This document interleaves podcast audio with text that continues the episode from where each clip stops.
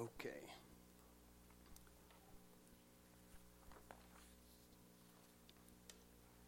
So today we begin a five sermon series on worship. And you would think, as a worship leader, I shouldn't have had much trouble with this one. But what is worship? And I, what I'd like to do today is just kind of lay some groundwork um, for the rest of the series and look a little bit at what is worship and why should we worship. But what is worship? If I were to ask you right now, what would be your answer? And just think about it a little bit.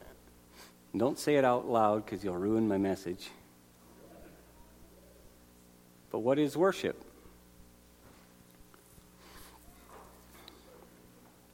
If you were to ask some people, they'd probably say the time during the service that we sing.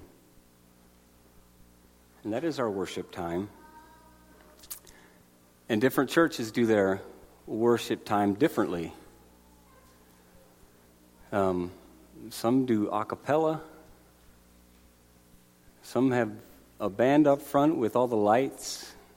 Some will have just a keyboard or just someone playing guitar. But here's a clue worship is not what takes place on the stage. So, what is it?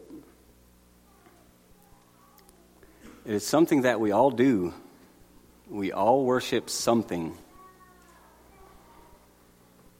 See, man was created with a need, a God given need to, to recognize or to worship something or someone beyond ourself. Um, it's, there's a void in our innermost being that we fill with the pursuit of something. And we have a lot of options, a lot of options that we can worship.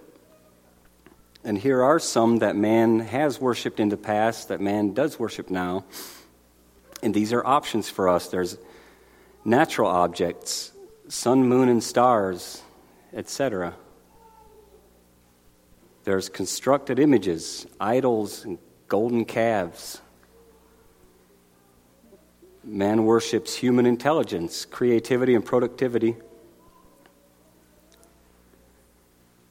And we can worship material objects, such as real estate or cars or money and we can worship other people, a hero, or athletes or musicians. There's a lot of, a lot of options.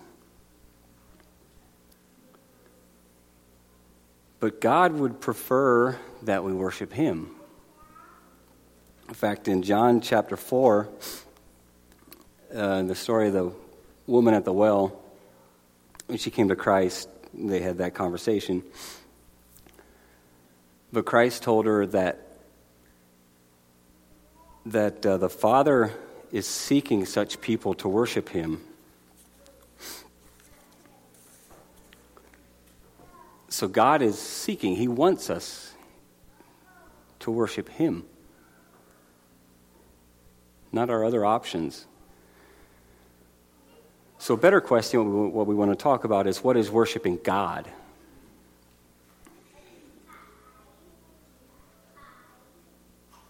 Established we all worship something, and we can't get, a, can't get away from that because it's, it's, it's built in. So, what is worshiping God? And by the way, there's, there's different elements of worship. We, we tend to associate worship with praise, probably the most common one. Um, but there's others, and I'm sure, I'm sure we'll hear more about these from, from the other guys. Uh, but there's praise is one, a big one, but there's teaching, prayer, giving.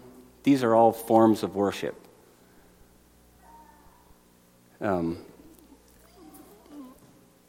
and here's a here's a definition a definition I found of one that I really like of what it, what it is to worship God, and it's the activity of glorifying God in His presence. Let me repeat that. It's the activity of glorifying God in His presence.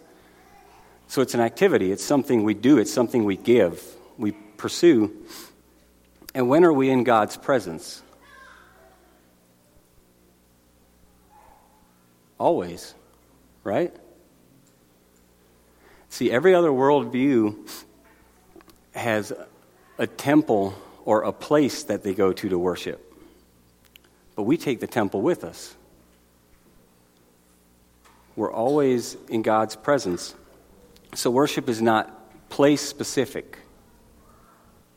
It has we should come to church and worship, yes, but that's it's not like when we leave here we stop.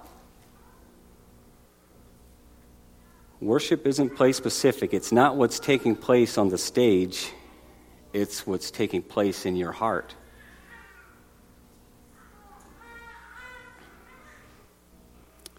It's the activity of glorifying God in His presence. And expand on that a little bit, it's, it's the expression of our ultimate, our, of our ultimate purpose of existence, which is to glorify God. We were made to worship.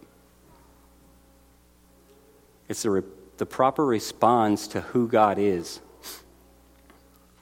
And the more, the more we get to know God, the better we can do it.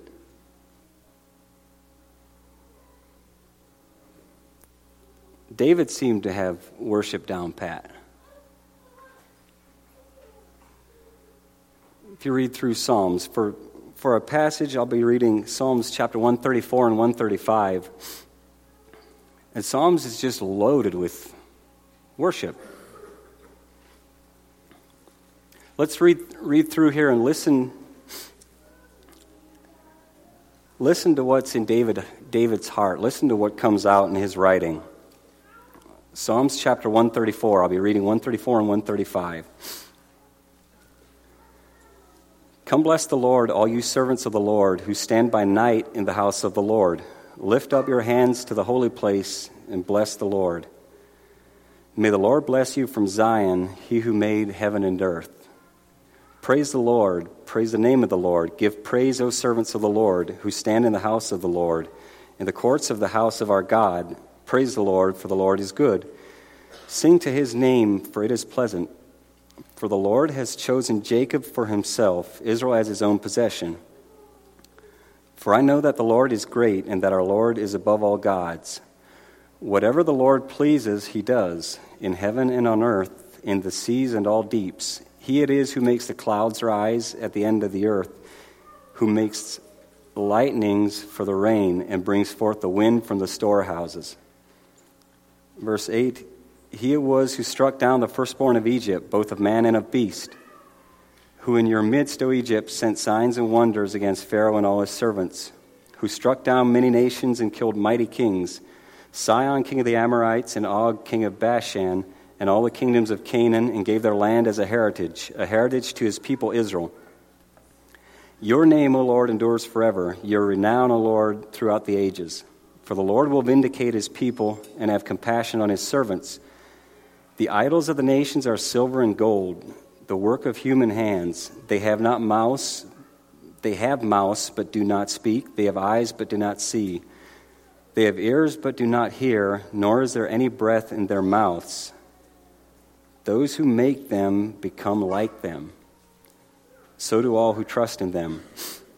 O house of Israel, bless the Lord. O house of Aaron, bless the Lord. O house of Levi, bless the Lord. You who fear the Lord, bless the Lord. Blessed be the Lord from Zion. He who dwells in Jerusalem, praise the Lord. So, what came out of there? Bless the Lord, bless the Lord, praise the Lord. It's not, it's not hard to tell what is in David's heart.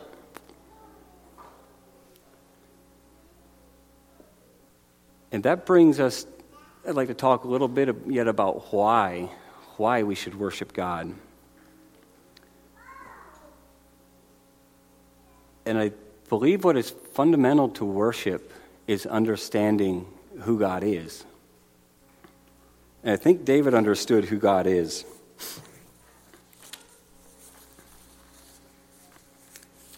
And it's addressed here. I'd like to like to look at verses 6 and 7. Whatever the Lord pleases, he does, in heaven and on earth, in the seas and all deeps. He it is who makes the clouds rise at the end of the earth, who makes lightnings for the rain and brings forth the wind from his storehouses. But the first part of verse 6 there, whatever the Lord pleases, he does. See, God is always free to do what he pleases. God is sovereign. He's, he's the ultimate and final authority over everything. And think of it whatever he pleases to do, he does. That means he's never never pressured into doing something he doesn't want to.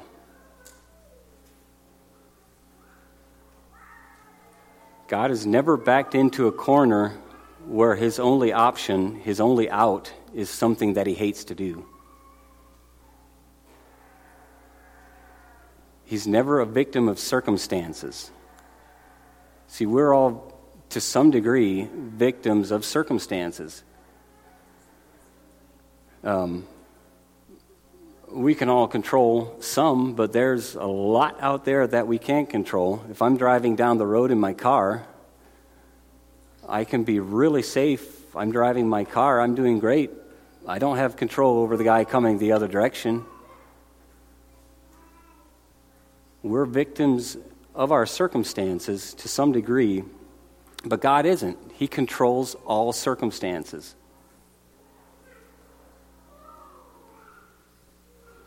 In Romans, Romans chapter 8, 32, what I would think is probably, probably the hardest thing, not that God had to do, but the hardest thing that God did was to not spare his own son. See, he wasn't bound to Christ's death.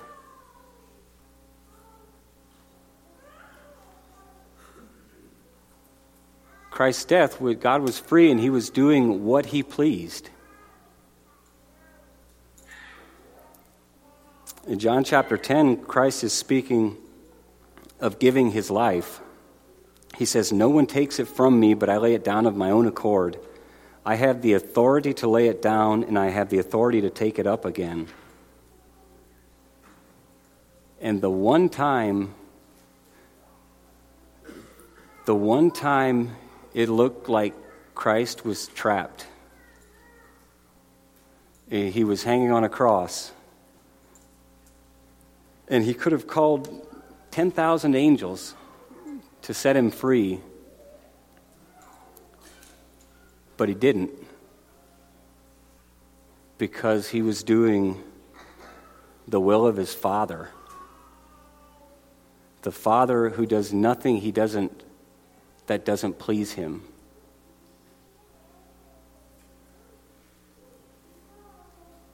And what he was doing was dying to justify sinners like you and me. And that is why God deserves all of our worship. Thank you.